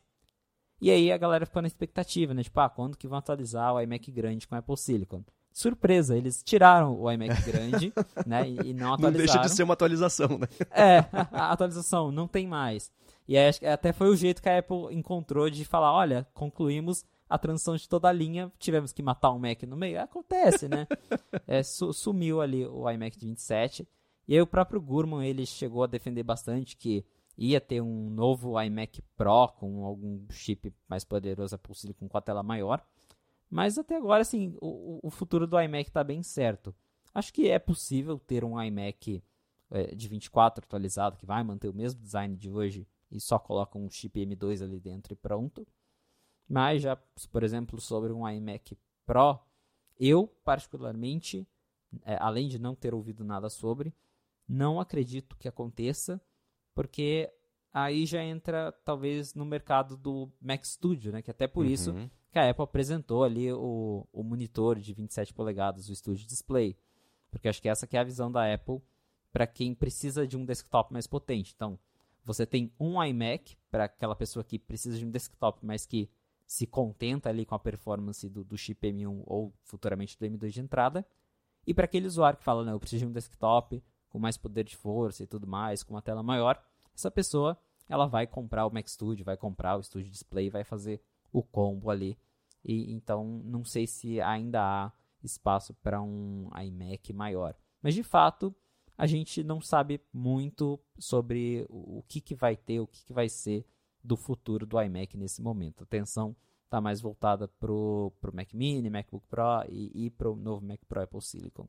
Uhum. É, acho que mais e mais o nome do computador depende da estratégia da Apple para aquele momento. Porque hardware, se você for pensar só em, em hardware mesmo, o MacBook Air podia ser chamado MacBook Pro, uh, se tivesse um MacBook, ele poderia ser o MacBook Air.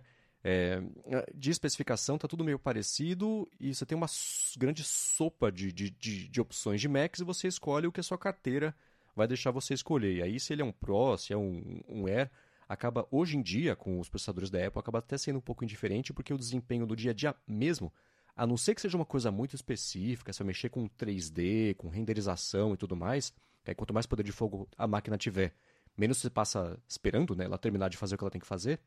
Mas no dia a dia mesmo, para trabalho corriqueiro, tipo, produzir texto, até produzir imagem, que é uma coisa que é com o Photoshop, por exemplo, ainda é pesado, mas ainda assim não demanda um tempo de renderização muito grande.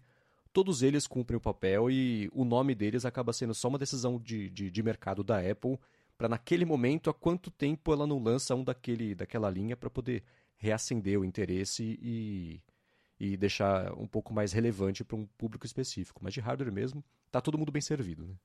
Tá, não, é, é, acho que essa aqui é a graça, como eu já comentei várias vezes, essa é a graça do, do Apple Silicon, né, do M1, porque você tem ali performances similares entre toda a linha e você basicamente escolhe o, o modelo, o form factor que você prefere.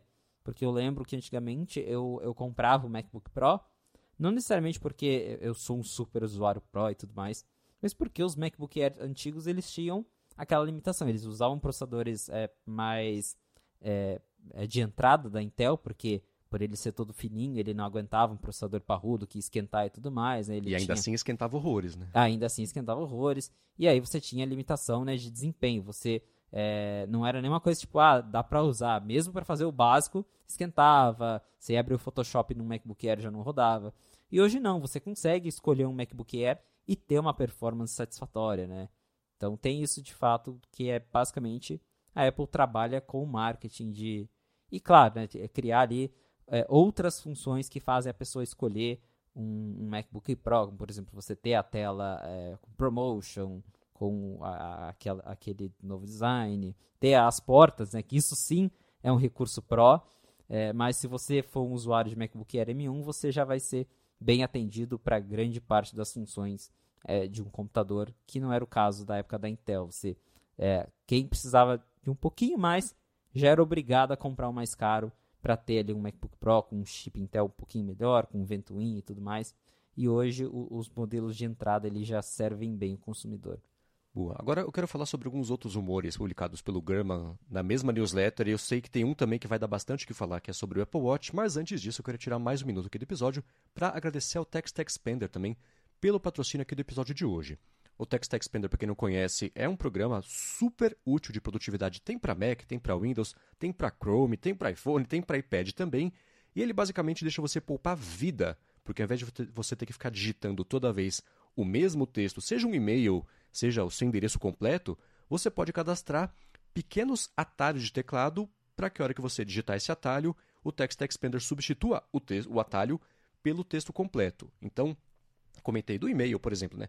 Vamos supor que você trabalhe, sei lá, no suporte de alguma coisa, você tem que sempre digitar o mesmo e-mail de resposta para quando chegar uma pergunta, ou um outro e-mail de resposta quando chegar uma outra pergunta. Com o Text Expander, você pode substituir isso por pequenos atalhos, tipo resposta 1. Aí você troca lá, já aparece direitinho o, o e-mail inteiro configurado com, se você tiver link, vai estar tá com o link, o texto rico, né? texto formatado também com negrito, com tamanho de fonte diferente, dependendo da área do texto ali. Se você configurar de um jeito específico, ele vai colar esse jeito específico quando você ativar esse atalho. Você pode, inclusive, né, no caso de e-mail também, é, fazer esse atalho já te colocar, por exemplo, ah, você vai dar a resposta 1, tá, me fala aqui qual é o endereço, o, o endereço de e-mail da pessoa, o nome e o assunto do e-mail. Você coloca isso, ele já cospe o e-mail bonitinho, preenchido do jeito certo ali para você, e isso é ótimo para quem tem todos os dias que digitar sempre a mesma coisa, ou vai no documento com a resposta certa, copia e cola, com o Text Expander você resolve isso e poupa vida, inclusive para empresas, que eles têm, além do plano individual, tem o plano empresarial também, que garante que a sua empresa inteira, todo mundo, vai ter acesso às versões mais recentes de um texto. O que a gente sabe, quem trabalha com, tra com, com colaboração, especialmente nesses casos, vai poupar a vida e vai evitar de usar um texto desatualizado, com uma informação desatualizada, uma cotação de alguma coisa, por exemplo. Então, vai ter suporte a isso.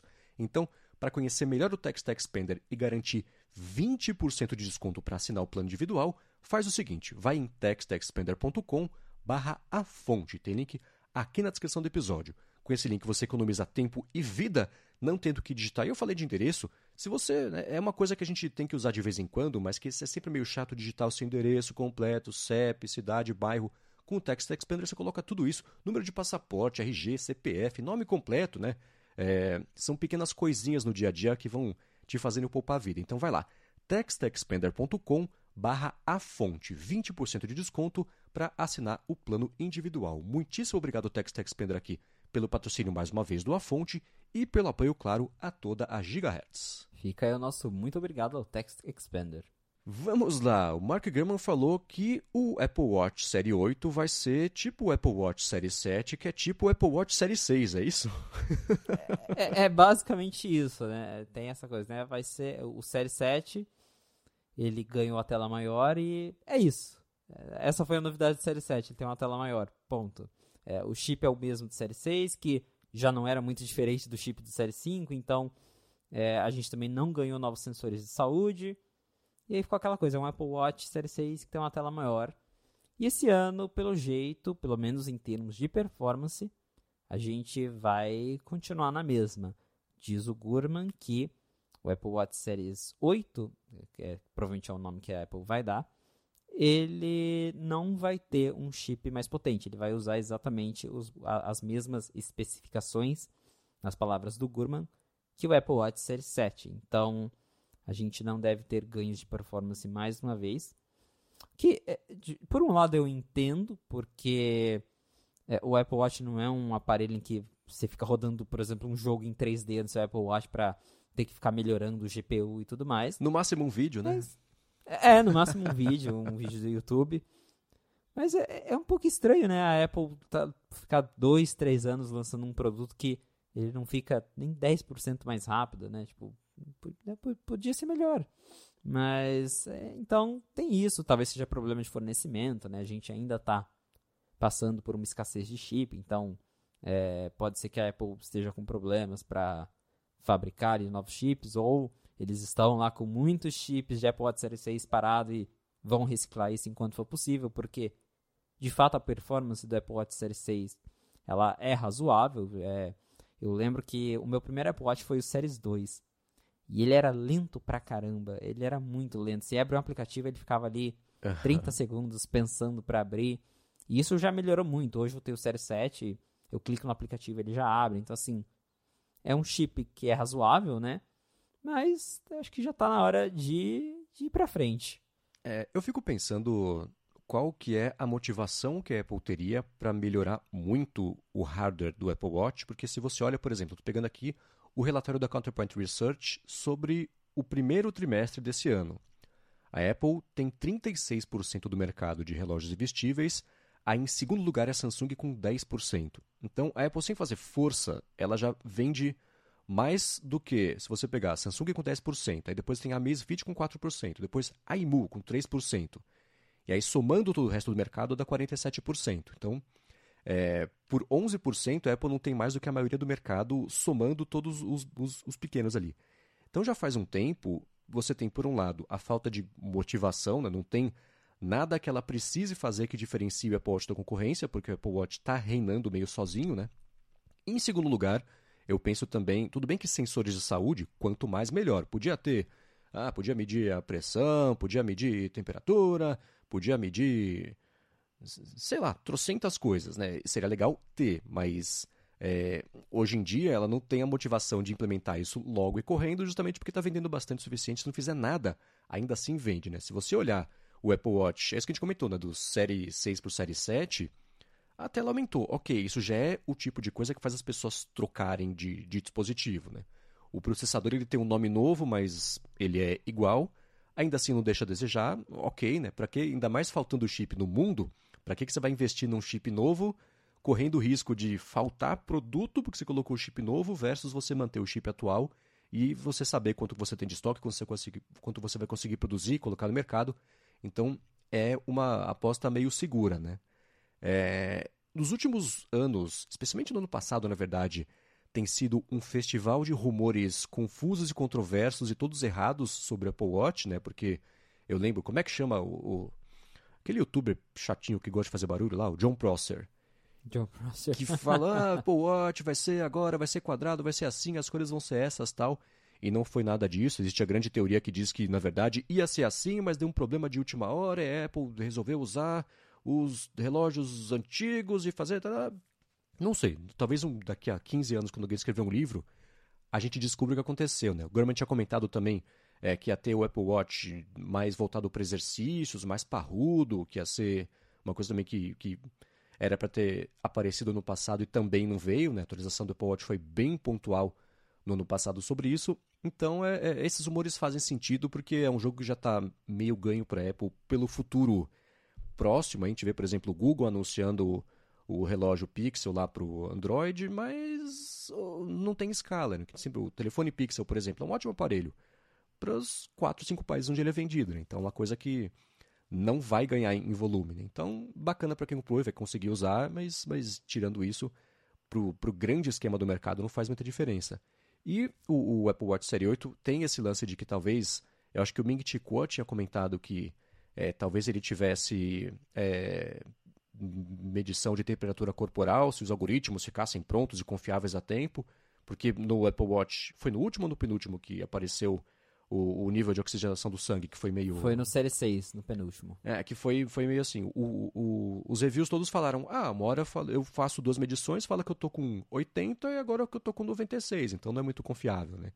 Então... É, você olha, você olha assim e dá lá 86, ah, bacana, tô morto. É, né? exato, né? Isso. Então é, não, não foi muito confiável, isso pegou bem mal, né? Porque todos os reviews só falaram disso, porque era a novidade e a novidade não funciona. Puxa, tente novamente. Então, é, é, parece que nesse ano talvez vá pelo menos sair, ou, ou tem indicações até de sistema que a Apple está preparando, né, para lançar pelo menos esse Apple Watch mais voltado para exercício, de alto impacto, coisa que precise ser mais resistente, né? É, eu acho até. É, eu lembro desses rumores, né? Que todo mundo esperava o Apple Watch quadrado e a galera achava que ia ser o Série 7. Por fim, a primeira coisa que mostraram na Keynote foi aquele, aquela tela curva, né? Uhum. Até as bordas. E a gente já ficou, ué, mas não ia ser quadrado? Eu acredito que. É a minha teoria. Eu acredito que esse Apple Watch para exercícios mais resistente seja o tal Apple Watch quadrado. É, porque quando a gente é, é, recebe esses rumores, né? É, muitas vezes esses rumores eles vêm é, de pessoas lá da China, né? Vêm da, da, das fabricantes e tal, que estão fornecendo componentes para a Apple. Então essas pessoas elas não sabem, né, detalhes de marketing, por exemplo. Então talvez alguém vá, olha, a gente está criando aqui, está fabricando um, um Apple Watch quadrado. Naturalmente você imagina que vai ser a nova geração e tudo mais. Mas talvez nesse caso né, seja um novo modelo, mas seja essa linha alternativa, mais resistente, que daí vai ter um design quadrado para talvez é, evitar impacto na tela e tudo mais. Minha teoria, então acho que pode ainda acontecer da gente ver esse novo design, né? Mas tudo indica que o modelo principal, Apple Watch Series 8, vai manter ali a mesma receitinha de sucesso da Apple, vai manter o design igual, vai manter o, o chip que é do Série 6. Tudo indica que também, infelizmente, deve manter a mesma, a mesma bateria, porque, embora a Apple sempre fique aquela coisa, ah, dura um dia inteiro. Legal, mas não podia ser dois, né? Já, podia ser dois dias, já, já, já, já deu essa coisa de um dia só. Mas é, é o que você comentou, é, o Apple Watch ele lidera com folga. E eu entendo porque, é, é, recentemente, eu testei o Galaxy Watch da Samsung, e ele até tem algumas funções que o Apple Watch não tem, só que a usabilidade ela é, não, não se compara. Assim, o, é, a interface, você vê que não tem, não tem um cuidado para ser pensado para uma tela menor. O desempenho é, é, bem inferior comparado ao Apple Watch. Os aplicativos eles demoram muito para abrir. É, é, a questão de, de customização mesmo, a questão de, de você ter né, as pulseiras do Apple Watch. Então, de fato, eu acho que em termos de smartwatch, o Apple Watch está é, à frente da concorrência, mesmo com a Apple né, é, soltando ali as coisas aos pouquinhos, as migalhas. É, ah, um ano ganhou o oxímetro, no outro ano ganhou a tela maior, é, esse ano talvez ganhe um termômetro, e essa seja a grande novidade. E ela faz isso porque ela já tem a liderança, então é melhor né, manter a liderança ali é, do jeito que está do que ficar se arriscando em tentar lançar algo super diferentão e aí não ter, não conseguir produzir unidade suficiente para vender. Então acho que esse que é o caso do, do Apple Watch. É um produto que está bem consolidado e apesar de ter muito que melhorar né, em termos de bateria, é, talvez ganhe esse modelo mais resistente, do jeito que ele está hoje ele funciona para a Apple. Então eles provavelmente vão seguir nesse caminho.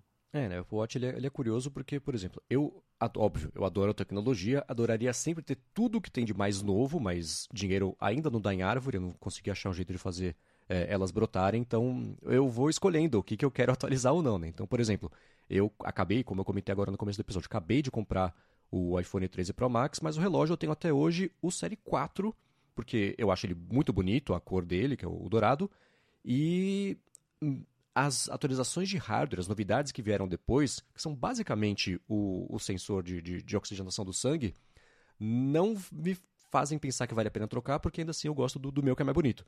Então, é, é, falta. É, algum para mim, pelo menos, faltam coisas que me convençam que está na hora de eu trocar, a não ser a bateria morrendo muito mais rápido do que deveria. Poxa, uma hora vai, vai, eu vou ter que trocar simplesmente pelo motivo de poder usar. Mas ele já faz uns anos que ele já é meio suficiente como produto, ele está meio finalizado, né? Nessa, do jeito que a gente conhece hoje para as utilidades que a gente tem hoje, né?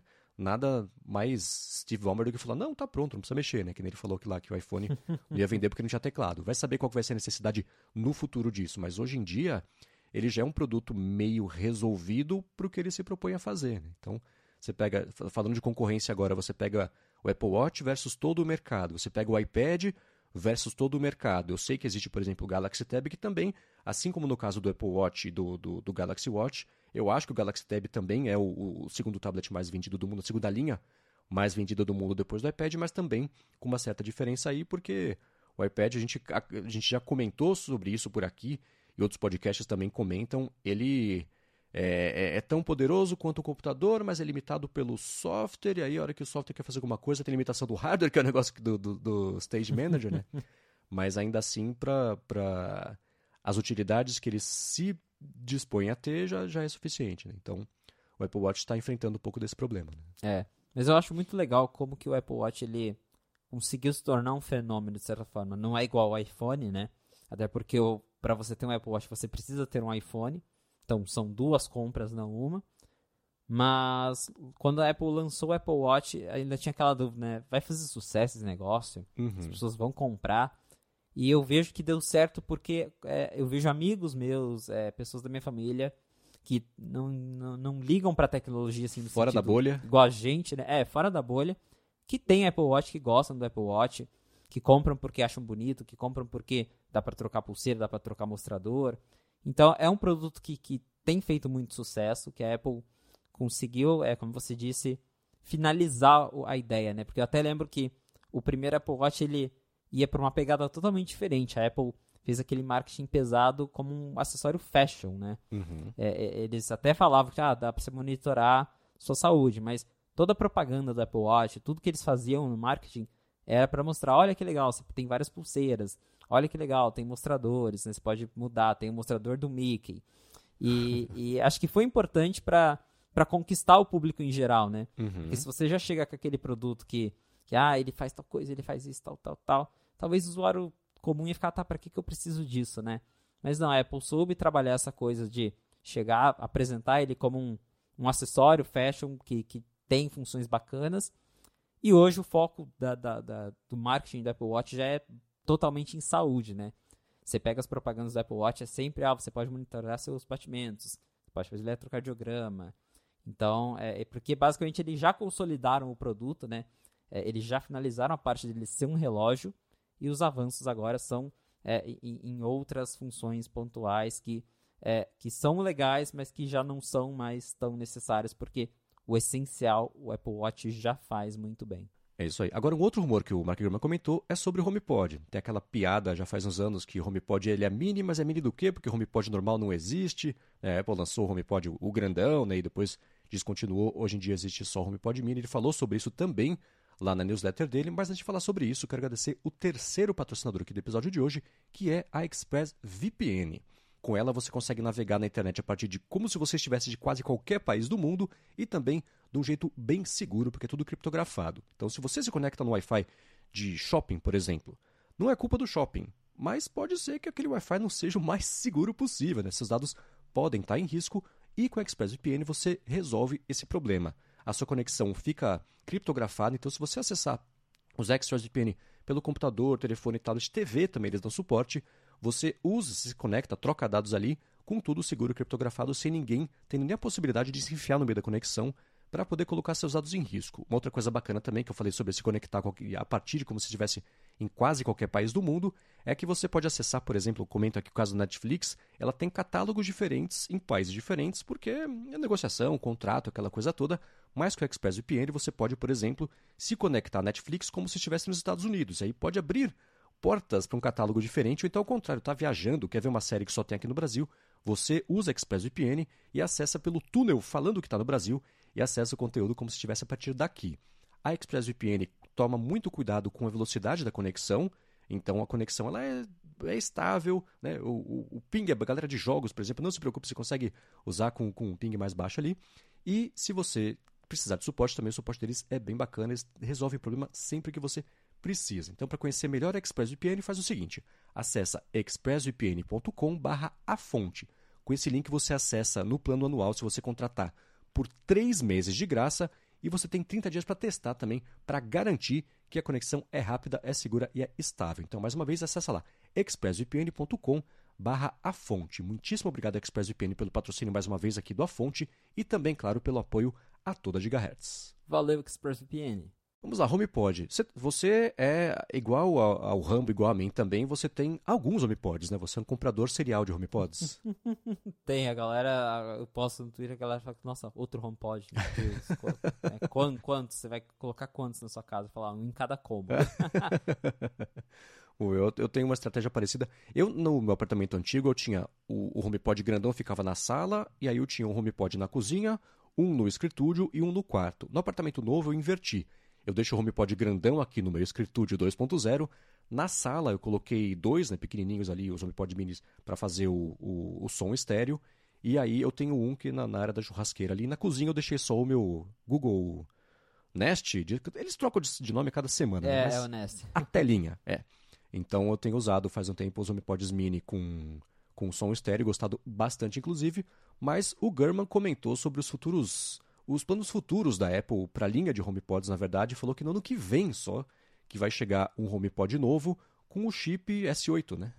É, segundo o Gurman, a gente vai ter um novo modelo de HomePod que, que vai ser baseado no, no, no processador do Apple Watch Series 8, que acho que para um HomePod é meio indiferente, né? Que processador que ele tem, tanto faz, ele toca música. É só questão mesmo de, de fornecimento, né? É engraçado porque o, o, o, o HomePod original ele era baseado no chip A8, que é o chip daquela Apple TV HD, que também é o chip do iPhone 6. E o Apple o, e o HomePod Mini, ele usa um chip de Apple Watch. Então assim, são chips totalmente diferentes, pra gente ver que não faz muita diferença. É a Apple escolhendo que ela tem mais lá no estoque e coloca aquele chip para processar a música. Mas segundo o Gurman, a gente vai ver é, a volta de um HomePod original, de um HomePod grandão porque o 95Mac já havia publicado que a Apple ela vem trabalhando em um possível novo HomePod Mini.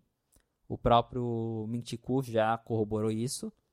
Mas esse novo HomePod Mini basicamente vai ser um HomePod Mini 2 que tem o mesmo design e que talvez tenha eh, alguma conexão mais rápida, talvez suporte Dolby Atmos, alguma coisa assim, mas não vai ser aquela super grande atualização. Vai ser só para trazer ali é, melhorias discretas no que já existe. Agora, esse HomePod que o Gurman está comentando agora, ele seria um novo modelo grandão, meio que baseado naquele HomePod original que foi descontinuado. A gente não sabe é, detalhes de design por enquanto, mas acho que faz, faz sentido a Apple voltar com esse produto, porque é, embora o, o HomePod ele tenha sido descontinuado porque era um produto sem apelo, é, a Apple com essa estratégia de casa e tudo mais, é, deixou as pessoas órfãs, né, quem gostava de ter o HomePod, deixou as pessoas órfãs de ter um modelo com mais qualidade, porque eu tenho o, o HomePod Mini, eu gosto dele, eu acho ele bacaninha, eu até tenho o par estéreo dele,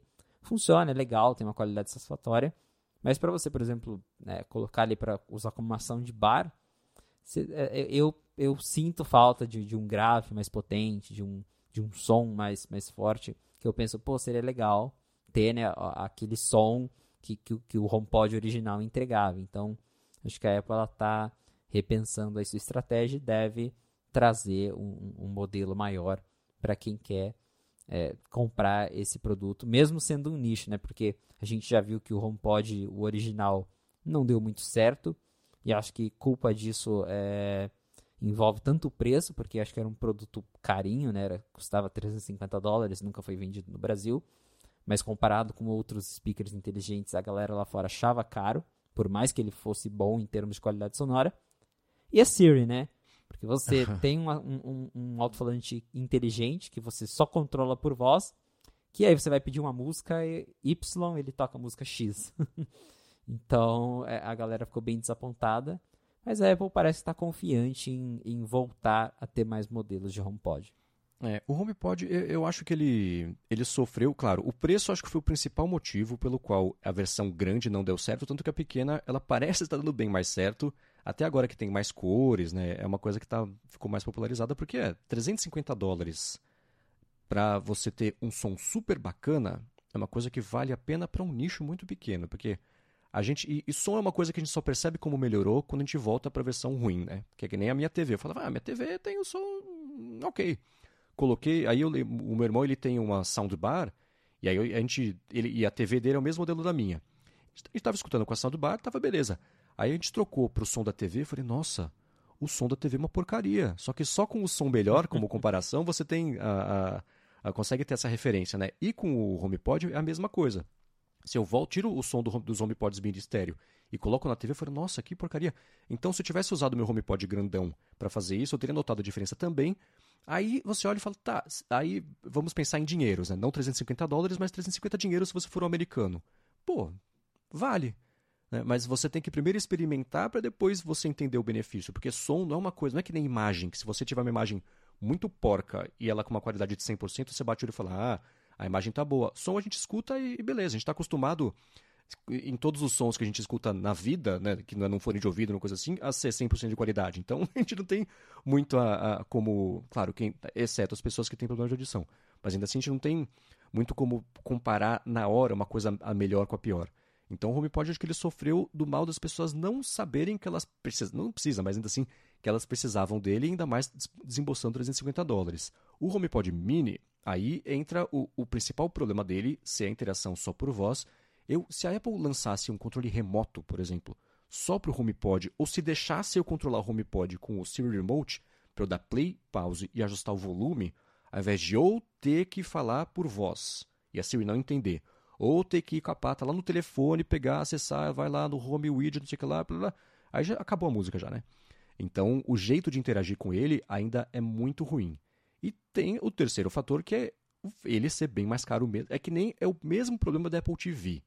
Ah, entregamos uma experiência muito superior e uma qualidade incrível para um mercado que não pede uma experiência superior ou uma qualidade incrível. Então não vê o benefício versus o quanto custa, né? Então o, HomePod ele sempre teve esse problema, ainda mais sendo, entre aspas, só uma caixa de som. Né? Se ele tivesse. E eu já vi, por exemplo, tem um rumor lá de que ah, vai ter um HomePod com tela. Né, que vai, vai ser tipo um iPad, só que mais limitado para fazer talvez chamada. E vai concorrer com os displays conectados, tipo esse do Google que eu comentei, por exemplo, né, para pôr na cozinha, para pôr na sala, para pôr no escritório, fazer reunião. É, esse é um rumor. O outro, ah, ele poderia já ser direto ele e uma Apple TV. A Apple TV, seu HomePod, se conecta à TV possibilidade também, né? Aí você consegue, você começa a agregar benefícios entre as linhas para deixar ele com um apelo um pouco melhor. Aí pode funcionar. Tô, tô só é, dando hipóteses aqui de como é que ele poderia ser. Não tem, tem um outro rumor sobre isso, mas ainda assim, ele só como um produto específico e caro, o HomePod grande, nunca achou seu público, né? O que é uma pena porque ele de fato é bom. Mas é que nem relógio. Só percebe que ele é bacana e vai ser útil no seu dia a dia quando você usa. Se você usa, simplesmente já comprou. Né? Então tem esse problema de, de test drive dele que, que impede um pouco as vendas, eu acho. Né? É, o, o preço, né, é, assustava muita gente. É, e, e, tinha isso que você comentou. Acho que é, é para um nicho muito específico, né? Quando a gente fala de, de, de qualidade de áudio, é, muitas pessoas elas ficam, tá, mas para que, que eu preciso de um alto-falante desses? É. é uma coisa que você só percebe quando você realmente escuta, que daí você ouve aquele som bacana, você fala, nossa, que prazeroso que é ouvir uma música nisso aqui. Mas antes você não, você fica pensando, vou pagar 350 dinheiros isso aqui? Acho que não. Então o HomePod ele sofreu muito disso.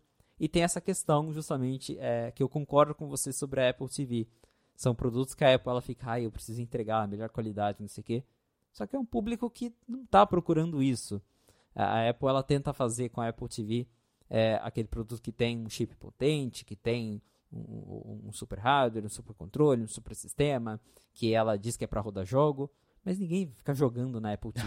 É, o povo compra Apple TV para ver Netflix, para ver YouTube na TV, com uma experiência melhor. Então, é um produto que, que se tivesse uma versão mais baratinha, faria muito sucesso. É, e a Apple, ela, ela, eu até escrevi, eu lembro que eu escrevi uma matéria para o 95 Mac ano passado, que a manchete era alguma coisa como a Apple TV precisa do seu momento de HomePod Mini. Uhum. Porque o HomePod Mini, ele foi uma decisão muito acertada. A Apple tinha um HomePod grande, que era um produto de nicho, que não deu certo, né? A gente já sabe que não vendeu bem.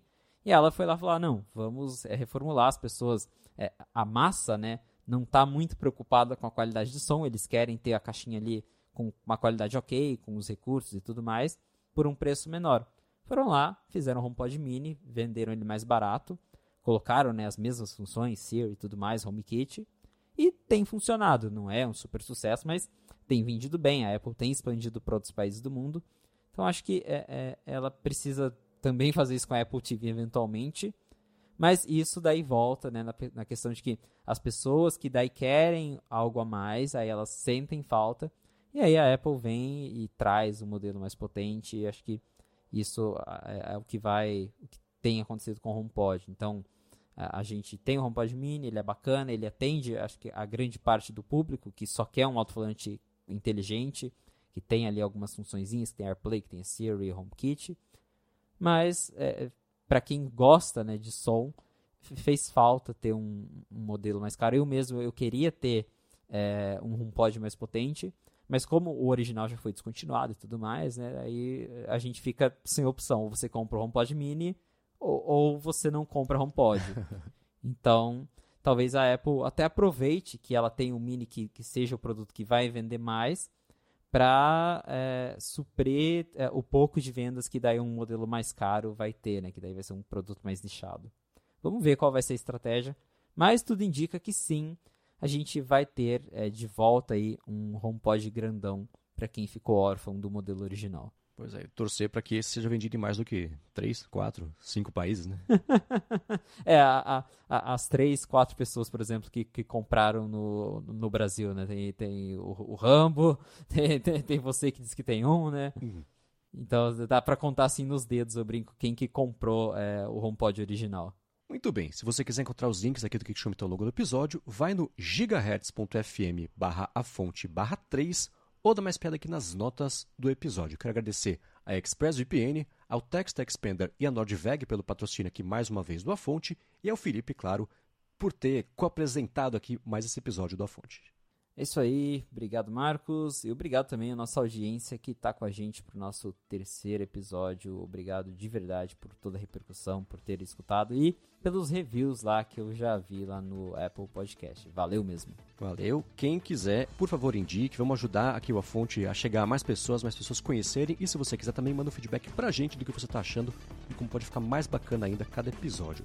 Para me encontrar é arroba Felipe Espósito lá no Twitter. Boa, eu sou o MVC Mendes do Twitter, represento aqui também na Gigahertz o área de trabalho e área de transferência e escrevo a coluna semanal opinativa no ifeed.pt. E é isso aí, na semana que vem a gente tá de volta. Abraço, galera.